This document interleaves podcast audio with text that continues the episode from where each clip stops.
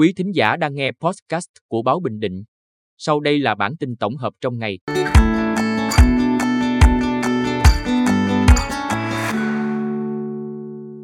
Bản tin tổng hợp ngày 10 tháng 10 của Báo Bình Định có những tin sau. Kỳ họp thứ 13 Hội đồng Nhân dân tỉnh khóa 13 dự kiến diễn ra từ ngày 6 đến ngày 8 tháng 12. Thành lập 4 tổ công tác phục vụ đoàn thanh tra của EC. Hỗ trợ lai dắt tàu cá cùng 8 ngư dân gặp nạn trên biển vào bờ. Đề xuất tiếp tục tăng lương bù trượt giá sau năm 2024. Sau đây là nội dung chi tiết. Kỳ họp thứ 13 Hội đồng Nhân dân tỉnh khóa 13 dự kiến diễn ra từ ngày 6 đến ngày 8 tháng 12. Sáng ngày 10 tháng 10, Thường trực Hội đồng Nhân dân tỉnh tổ chức cuộc họp liên tịch giữa Hội đồng Nhân dân tỉnh, Ủy ban Nhân dân tỉnh và Ủy ban Mặt trận Tổ quốc Việt Nam tỉnh nhằm thống nhất nội dung, chương trình kỳ họp thứ 13, kỳ họp thường lệ cuối năm 2023 Hội đồng Nhân dân tỉnh khóa 13.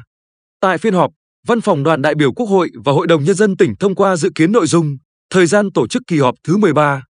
Theo đó, kỳ họp dự kiến diễn ra trong 3 ngày, từ ngày 6 đến ngày 8 tháng 12.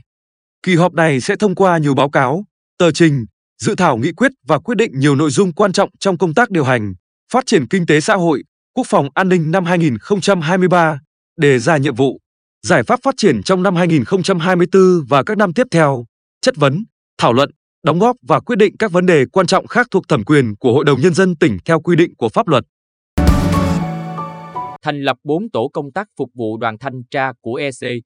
Chiều ngày 9 tháng 10, Phó Chủ tịch Thường trực Ủy ban Nhân dân tỉnh Nguyễn Tuấn Thanh đi kiểm tra công tác chuẩn bị tiếp và làm việc với đoàn thanh tra của Ủy ban châu Âu EC lần thứ tư tại Ban Quản lý Cảng Cá Bình Định và Chi cục Thủy sản.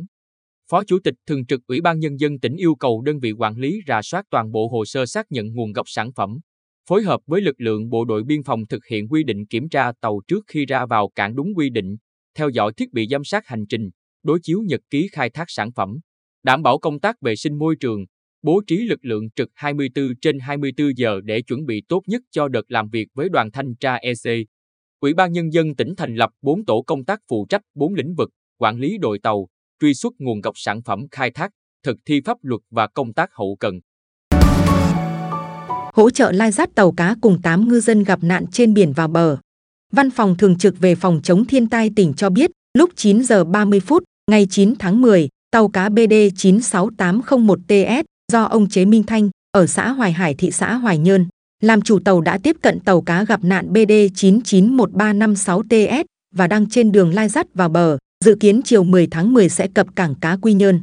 Trước đó, ngày 8 tháng 10, khi tàu cá BD 991356TS có 8 ngư dân do ông Nguyễn Đậu ở phường Hải Cảng thành phố Quy Nhơn làm chủ, đang hoạt động tại vùng biển cách Đông Hòa, Phú Yên khoảng 75 hải lý về phía đông thì bị hỏng máy thả trôi. Đề xuất tiếp tục tăng lương bù trượt giá sau năm 2024. Bộ trưởng Nội vụ Phạm Thị Thanh Trà vừa gửi báo cáo đến Quốc hội trước kỳ họp thứ 6, trong đó cho biết Ban Cán sự Đảng Chính phủ đã báo cáo Trung ương và Quốc hội về kết quả và lộ trình cải cách tiền lương cán bộ, công chức, viên chức, lực lượng vũ trang và người lao động trong doanh nghiệp. Bộ đề xuất lộ trình cải cách tiền lương từ ngày 1 tháng 7 năm 2024 với 6 nội dung gồm xây dựng 5 bản lương mới, chế độ phụ cấp, chế độ tiền thưởng, chế độ nâng bậc lương, nguồn kinh phí thực hiện chế độ tiền lương, quản lý tiền lương và thu nhập. Sau năm 2024, lương tiếp tục tăng đến khi mức lương thấp nhất của cán bộ công chức viên chức bằng hoặc cao hơn lương thấp nhất vùng 1, tức là vùng cao nhất trong 4 vùng lương tối thiểu. Hiện lương tối thiểu vùng 1 là 4,68 triệu đồng một tháng. Quý thính giả vừa nghe podcast của Báo Bình Định. Xin chào và hẹn gặp lại.